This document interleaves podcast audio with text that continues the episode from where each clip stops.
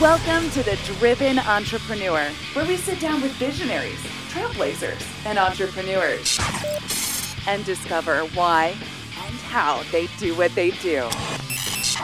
We'll get the backstory, plus plenty of life and business lessons along the way. Here's your host, Matt Brauning. Hey, welcome back to the Driven Entrepreneur. It's Matt Brauning, along with my fledging cold that's still with me. So if my if I sound like I'm a different person, because I'm all dubbed up, but I'm still feeling much better than uh, than I had before uh, over the last few days. So thanks for tuning in and listening into the show. This week uh, we have you know another Mondays with Matt, which of course we're answering your questions. That's one of my favorite things to do is answer your questions. The question today comes from Tim Hmelar. That's H M E L A R. Tim Hmelar. Now, Tim's a good buddy. We went through some media training together over the last few years. Tim's a contractor in Palo Alto, California. All the way up in Palo Alto, where they got some super expensive houses. Oh, yeah. And you can find out more about Tim, because I love Tim, uh, at Kitchen bathpaloalto.com. But Tim asked a question. I think it's a really interesting question. He says, What? No, not what, how? He wanted advice for developing new habits to change the trajectory of your business. So I said, That's great. Awesome. We answered this on my Facebook page uh, at Matt Brauning. I said, What does trajectory mean to you in this case? And here's what he said changing business income from running successful Palo Alto, California construction company to coaching contractors how to duplicate the success I've had. And then, of course, he added a cool little photo of me and Tim when we were uh, meeting up together in Las Vegas at the Bellagio. So, shout out to Tim. Love you, buddy. So, the question essentially, and I think some of you might be having this question, is I want to change trajectory. I want to offer a fresh, different kind of a product or a service. I want to do something different in my business.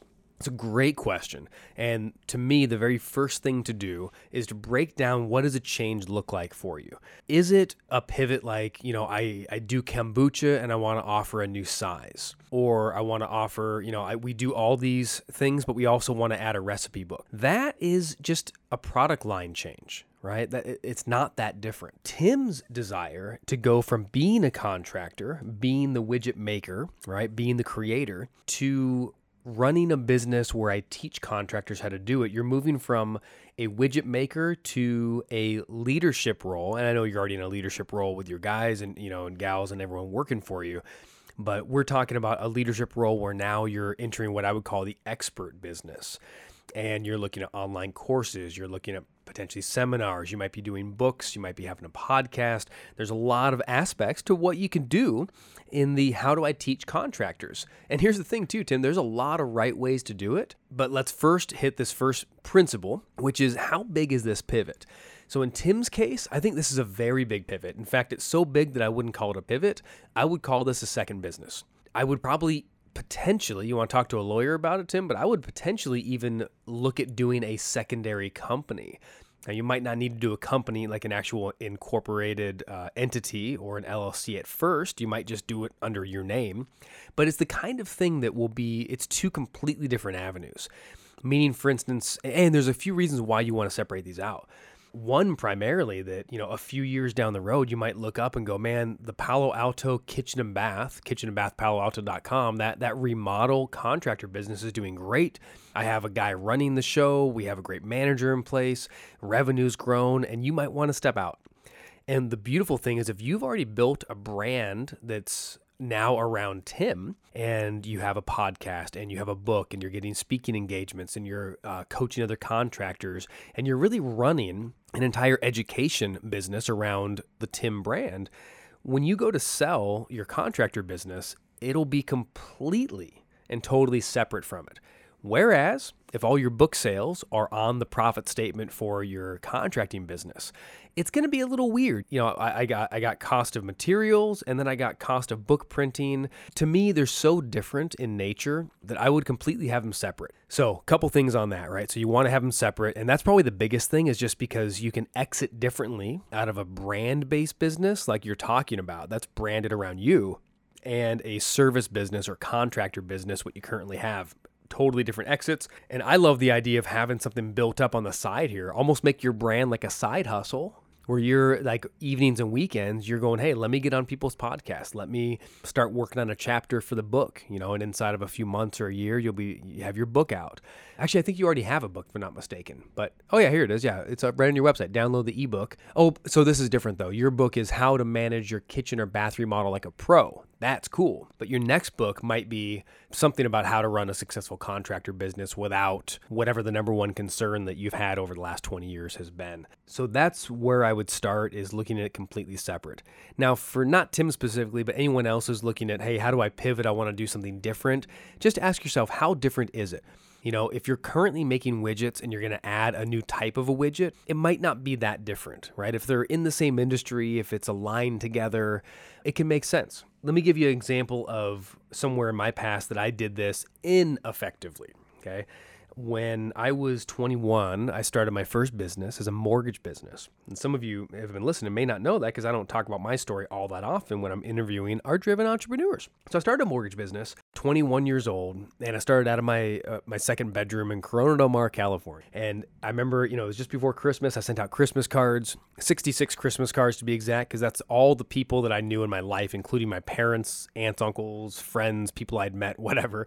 And of those 66 Christmas cards, three came back where they said, Hey, actually, I'm glad you mentioned what you're doing, what you're up to. You know, maybe you can help us uh, refi our loan or buy a house. So I got my first three loans in. Two of them canceled out for various reasons and circumstance, but the first commission check I got came from that very first campaign. Now, as my business started growing, I eventually got an office. We, you know, hired employees, hired 1099 contractors. I had licensed agents working under me. We did real estate. We did loan financing. So we kind of, it made sense right? You know, I said to myself, well, we're doing lending and finance and we're obviously helping people buy houses all the time. What would it look like if we also began representing people on the real estate side? It wasn't that big of a leap, you know. So to pivot there, that wasn't like a side hustle, you know, that didn't take a whole nother trajectory. It didn't take a whole nother skill set by and large, it was just a lot of administrative work behind the scenes that was different. And li- actually, even then, it wasn't that much licensing difference. But the point is, it was mostly on the back end of how we we ran, you know, having transaction coordinators versus loan processors. But on the front end, a lot, you know, for the salesperson especially who was dual licensed, a lot of it was just having that conversation. You want to buy a house? Great. And we look for the houses, but then at the same time, they also would submit in the loan to get pre-qualified, and we would just take care of both ends. It was a really easy trajectory shift. It took no side hustle, no evening, no weekends. We just added that on. Then I added um, a level of financial coaching. I got my life and health license. And there was some success in there. There were some setbacks and some lessons learned along the way. So I'm, I'm not so much bringing this example up as um, yeah, I, I get, you know, not just exactly what to do, but this is an example from my life where when I added on some financial coaching and we added on estate planning. Now, let me be really clear, Tim, everyone, I'm not a lawyer and I wasn't doing estate planning, but I thought it was a really easy thing to say, you know what, if we're already offering real estate services, we're already offering lending services, if we added estate planning, most people that came through our doors, they were already thinking about that kind of stuff. So it wasn't that big of a reach to get somebody on the team that would do estate plans for us. And we would essentially funnel that through and, we'd say, what's our wholesale rate? And they would charge us a fee and we charge the client. And, and, but the other thing is we had a whole hub where the client, we, I could meet with them and go through the entire estate plan and notarize it with them. Now I had a lawyer draw it up, but I didn't have to do it myself. So it was done correctly. It became one more widget we can offer. The mistake came when I uh, when I got really into health and fitness and nutrition supplements and you know and all that kind of world. Eating everything organic. I got a food dehydrator, a new blender, a juicer. Like, you know, I'm in, I'm in deep. And if you've ever gotten really deep into something new that you're excited about, you know what I'm feeling. And I was like, oh, you know, it makes sense. We should also offer these amazing supplements. So to me, that was a huge mistake because now when they came in to get a mortgage and to look at real estate and their estate planning and insurance needs, all of those products were like in the same genre essentially. And then I was like, and you know, you should join me in in, uh, in these nutrition supplements, and you should take some, and you could sell them. I actually started bringing an MLM into my traditional brick and mortar business.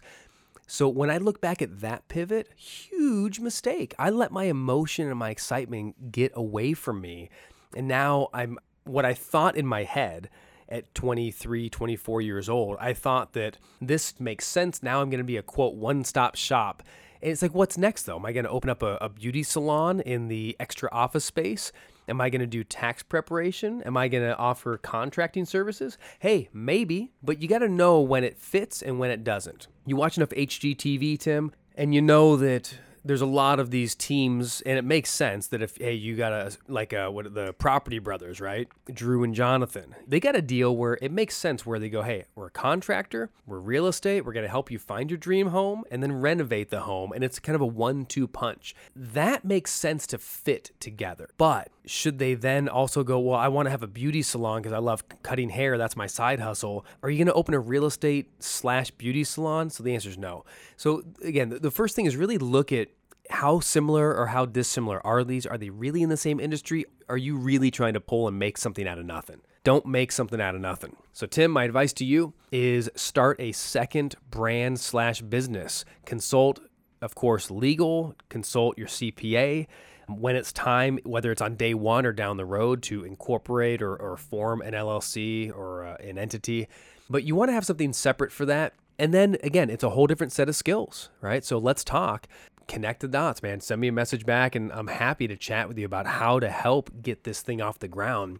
But it starts with codexing, if that's the right word, right? Yeah, I think it is. Yeah, codexing your knowledge base. And it's interesting because it's not the knowledge of contracting, it's the knowledge of running a contracting business. I think we want to know about how you prospect. We want to know about does your website work? Does the blog writing you work? How have you used your free ebook? To gain business? Is that working? Do you have an online funnel that you use? You know, are you deep onto YouTube? What so give us about your prospecting processes. We want to know about your sales processes. We want to know about your leadership skills and how do you get yourself out of the business. I think Tim, you'll have a lot of people that are maybe solopreneurs in the construction business where they're maybe a GC that runs one job at a time and they might bring on a buddy or a sub or two based on each job, but they're not really running a quote unquote business, if that makes sense. They're not running something larger than them. And maybe they want to. So start answering the questions that are asking and then start answering some of the questions that they haven't asked but they should. Though that might be a good starting point for what your next book is. And hey, if you do it right, man, when you're in the expert business or the teaching business and that brand, you know, you can get a book that answers the big question of how do I do this successfully? And then should you do an online course? Yeah, of course you should. The online course is probably going to be more like your book broken out. Chapters become modules. Should you do a signature talk? Absolutely. I'm a huge fan of using speaking as your main prospecting tool. We'll talk about that in some other episodes. you should be on stage all the time. I know we met, I think it was three years ago, give or take, at, uh, at a media training. And I know you got on, we are doing some TV. So it's like that becomes more of it too, building television segments, possibly, you know, doing a podcast. I would start searching on Apple and Spotify and see are there, you know, I'm sure there's probably something at this point, but see how much competition there is in the space of books, in the space of podcasting, in the space of online courses for successful contractors teaching the business of contracting. I think that's a really huge thing. All right, that hopefully helps Tim and helps any of you that are in that same boat of how do I change the trajectory of my business? Am I adding something to it? Uh, am I branching off? Or is it really a whole new thing? That's how you do it. Hey, Thanks to Tim Hmelar and thanks to all of you for listening. You can find out, get some of the back episodes from Mondays with Matt anywhere where you find podcasts. Of course, it's always on demand as well as at mattbrauningpodcast.com. Hope you can understand that through my sniffled nose. It's mattbrauningpodcast.com. I'll see you next week. We might be back very soon with, uh, we're going to start dropping in some interviews here and there. I just just wrapped up a killer interview with a really really special guest. I cannot wait to drop this for you. Yeah, it's it's a very very good show and so useful for what we're walking through right now as business owners. So excited for you. Be on the lookout for the new interviews and we'll be back next Monday with with another Mondays with Matt as I answer your questions. Hey, I should mention too, it's in the notes. If you have a question if you want to answer, uh, ask a question and you want to be featured on the podcast, just like Tim Hmelar from Palo Alto Kitchen and Bath was, you can go over to mattbrauningpodcast.com. Let me just type that in mattbrauningpodcast.com. Make sure that works. There it is. At the very top of the website, it says you have a you have a question and you can literally submit your question right there. So don't email, don't DM me on social. You can, but I might miss it. But if you go over to mattbrauningpodcast.com, click submit a question, and hey, we might just pick your question and feature you and your business in the show notes and talk about you. And uh, why not, right? You get a fun plug for what you do, and I get great interview question content for the next show. All right. See you next week on The Driven Entrepreneur.